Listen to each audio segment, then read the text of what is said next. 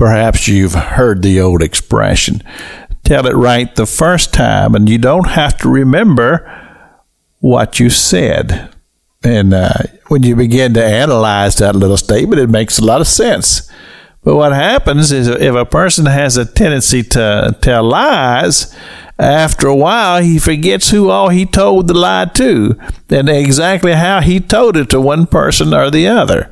And uh, the thing is, is that when a person consistently tells lies, people begin to realize that you can't trust this person. And anything they say has absolutely no credibility at all because they just tell lies all the time.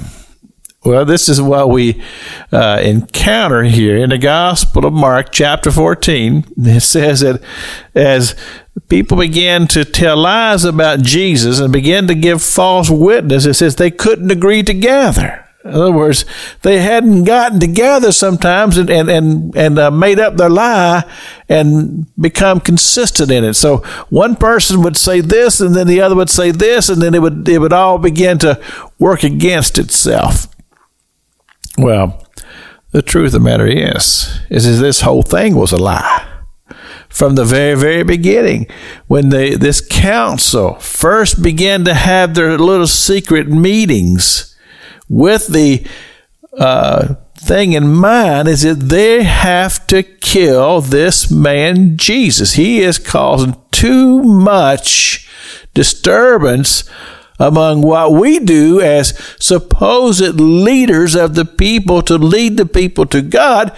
But that was a lie because they had no heart to lead people to God. They had a heart to gain for themselves in the realm of money, prestige, power. That's what they were about. And when Jesus preached those tremendous sermons that he preached, and he talked about the relationship between the human heart and the spiritual God. And he would tell them about spiritual things and how that they could have hope and how that God is a merciful God and how that God wants to have a relationship with them.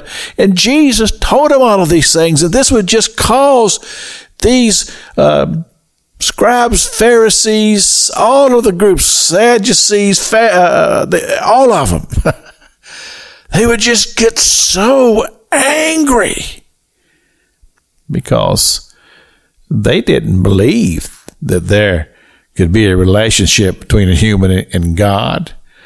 And they were so arrogant, they honestly believed that if there was a connection between the people and God, it had to go through them. But the truth is, God will have a relationship with all those who will come. In other words, if you desire to have a relationship with God and to be able to talk with God, then with a penitent heart, Hebrews tells us to come boldly into the throne of grace.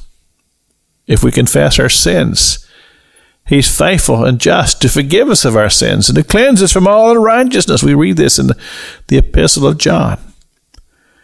In other words, God is seeking those who would just be honest with Him and just talk to Him and listen to what He has to say.